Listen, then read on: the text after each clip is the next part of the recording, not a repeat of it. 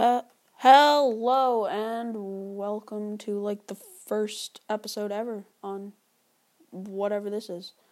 Um so what my story was going to be about was um that I'll just say one of my really really really close friends um I'm pretty sure had to unfriend me and uh, now I don't know, and I'm kind of worried because like she hasn't really been getting on right, and so I'm thinking, oh, what if she like hurt herself or some?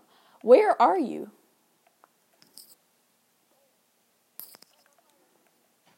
Oh. And and so she hasn't really been on. And so I'm thinking, what if she hurt herself because of, like, I don't know. I'll just say because of her dad. And then I just called her dad, right? And I don't really know. He said that I couldn't really talk to her at the moment, I think. Or he said something along those lines, and then he hung up on me, and I'm kind of scared.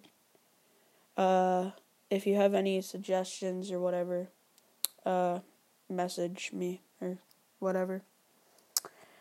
Yeah, I'm really scared.